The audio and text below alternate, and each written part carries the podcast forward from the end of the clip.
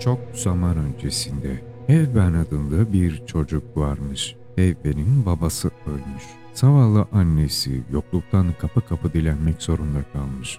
Bir süre sonra da ortalıktan kayboluvermiş. Evben 5 yaşında yetim kalmış. Zavallıcık kimsesizliği ve çaresizliği yüzünden o da annesinden öğrendiği üzere dilenerek yaşamaya çalışıyormuş. Bir gün kırlara çıkmış. Orada çobanlık yapan yaşlı bir dedeyle karşılaşmış. Taravul dedeymiş. Bu dede Evben'e kim olduğunu sormuş. Evben, Taravul dedeye bütün hayatını bir çırpıda anlatıvermiş. Meğer Taravul dede bizim Evben'in babasını tanırmış. Ama çocuğa bunu söylememiş. Dedenin çobanlık yaptığı evin sahibi çok cimri bir adam olduğu için ona çok az yiyecek gönderiyormuş. Bu az yiyecekle doymayan dede gündüzleri avlanırmış. Evben'e birlikte hava çıkmayı teklif etmiş. Evben hemen bu teklifi kabul etmiş. Çocuk Taravul dedenin oltasını ve tüfeğini görünce kendisinin de böyle bir tüfeğe sahip olması söz konusu olabilseydi, aç kalma durumunun hiç olmayacağını söylemiş. Birden yaşlı dedenin yüzü kızarmış. Çünkü elindeki tüfek Hevben'in babasına aitmiş. Dede bir an çocuğun bu gerçeği bildiğinden kuşkulanmış ve bu gerçekle yüz yüze gelmekten çekinerek bildiklerini anlatmaya başlamış. Taravul dede, oğul ben seni dinledim. Şimdi de sen beni dinle. Senin baban çok iyi bir avcıydı. Onun tüfeği de benim tüfeğimin aynısıydı. Baban birdenbire ölü verince zavallı annen parasızlıktan kocasını gömemedi. Ona kefen alabilmek için tüfeğini sattı. Gerçi üzerindeki giysilerle de gömülebilirdi ama annen çok sevdiği kocasını kuralına uygun gömmek istedi. İşte bu yüzden onun tüfeğini sattı, demiş. Taravul dede, elindeki tüfek Hevben'in babasına ait olduğu halde çocuğa yalan söylemiş.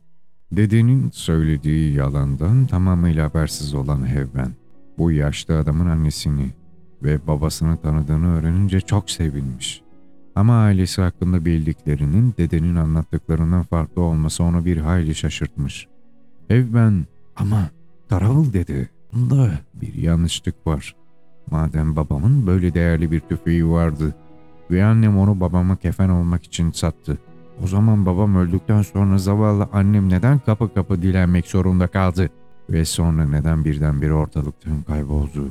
Böyle değerli bir tüfeğe sahip olan babam, anneme yeteri derecede para bırakmış olmalıydı. Öyle değil mi? Demiş.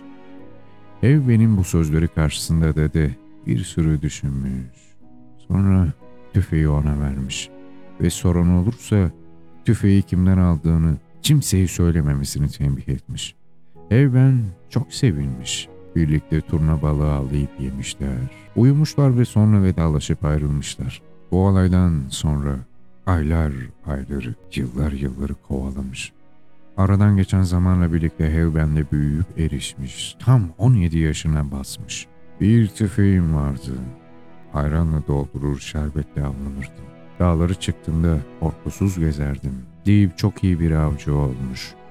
Bir gün Şürgen Gölü kıyısında gezerken gölde altın tüylü bir ördek görmüş. Hemen onu vurmuş ve suya girip yüzerek yanına gitmiş. Ördek birden dile gelmiş. Ey Bahadır, ben şanlı Şürgen padişahın kızı Nerkes'im. Sakın beni gölden çıkarma. Eğer bu dileğimi yerine getirirsen sana ne istersen veririm. Hatta babam Şürgen'in ak bozatını bile hediye ederim sana demiş. Evben kızın söyledikleri karşısında çok şaşırmış. Ama onu bırakmak niyetinde değilmiş. Evben söylediklerini bana verince dek seni esir alacağım yanında götüreceğim deyince bunun üzerine kız ona eğer beni sudan çıkarırsan eriyip biterim bey. Her parçam seni yakıp kavurur. Beni şimdi azat edip suya bırakır ve hiç arkana bakmadan gölden çıkarsan sana babamın tulpar atı akbozatı veririm. Bu tulpar at akbozatın kanatları vardır. Uçar. Sana her zaman sadık kalır. Kahraman, savaşçı, bahadır bir attır. Ama onu ele geçirmek zordur. Beni bırakır ve dediklerimi yaparsan Akbozat senin olacak. Gölden çıkınca arkanı dönüp bekleyeceksin. Tulpar gölden çıktığında Önce konuşlarından kanatları çıkacak, sonra da senin yanına gelecek ve seni sırtına alıp gökyüzüne uçuracak. Tulpar Akbozat artık senin atın olacak. Ama bir şey var. Arkana bakarsan Tulpar'ın konuşları kırılır, kanatları çıkmaz. Dönüp yeniden göle girer ve senden bunun ucunu mutlaka alır. Akbozat'a binen Bahadır, dünyanın en büyük Bahadır'ı olur, demiş. Evben kızın teklifini kabul etmiş. Onu azat edip gölden çıkmış. Arkasını göre dönüp beklemeye başlamış. Birdenbire korkunç bir fırtına kopmuş. Heyben fırtınaya rağmen beklemeye devam etmiş. Ve neden sonra Tulpar gölden çıkmış. Kuluşlarından kanatları çıkmaya başlamış. Bizim Bahadır dayanamamış, merakına yenilmiş. Şu Tulpar Akbozat'ın kanatları nasıl çıkıyor acaba diyerek dönüvermiş arkasını. Tam o an gölün üzerinden kanatlanmakta olan Tulpar'la Heyben göz göze gelmişler. Tulpar birden acı acı başlamış. Gölün üzerinde kanatlanarak yükseldiği noktadan birisin yeri hızlıca gölün içine dalıvermiş. Ama o göle dalarken göl etrafında ne varsa içine çekmeye başlamış. Evben korku ve telaş içinde oradaki ağaçlardan birinin dallarına yapışmış.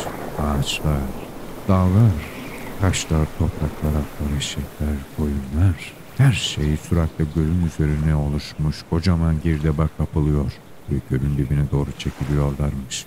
Gölün etrafındaki her şeyi yutması uzun bir süre devam etmiş.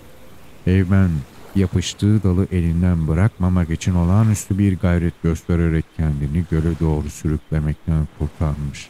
Kocaman göl çevresinde ne var ne yoksa içine çekmiş. Etrafındaki tüm hayvanatı yutmuş. Bir süre sonra göl durmuş. Fırtına da dinmiş. Her yer süt liman olmuş. Evben arkasına döndüğü için çok pişmanmış. Ama artık yapacak bir şey olmadığından çaresiz obasına geri dönmüş. Bir bakmış ki sadece gölün etrafında değil, obaya yakın yerlerde de her şey altı üst olmuş. İnsanlar bir ağaç altında toplanmış. Fırtına ile ilgili konuşuyorlarmış. Taravel dede de gelmiş. Azan tozan malı soruşturuyormuş. Dede ahaliye Akbozat'ın efsanesini anlatmaktayken Heyben de gidip onu dinlemiş. Dede koca koca devlerin yaşadığı eski zamanda Ural adlı Bahadır su padişahı olan kardeşi Şürgen'i yenmiş. Gök tanrı Şürgen'i dipsiz bir göle çevirmiş. Bu gölün adı Şürgen Gölü olmuş. Ural Batur, İdil, Hakmar, Növüş ve Yayık adlı oğullarıyla su padişahına savaş açmış. O zaman burası suyla kaplanmış. Onlar da at yüzdürerek savaşmışlar. Su padişahının ülkesi böylece ikiye bölünmüş.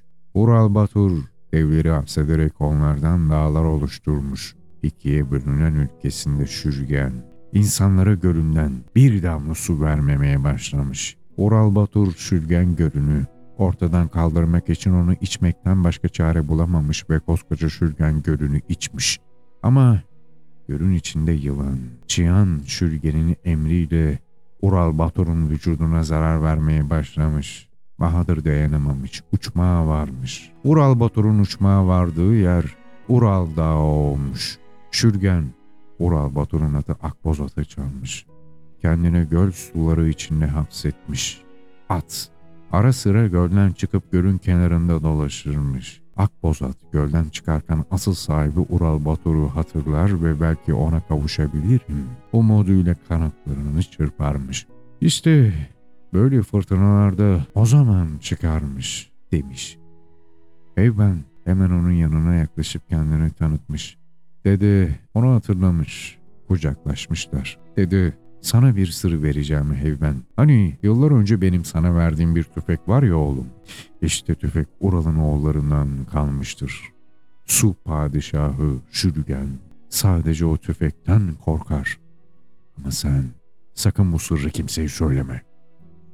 Evben bu sırrı kimseye söylemeyeceğine dair Taravel dedeye söz vermiş ve ona gölde gördüğü ördek kızdan hiç bahsetmemiş. Evben bir kara sevdaya düşmüş. Şürgen, padişahın kızın herkesin hayali. gözünün önünden gitmez olmuş.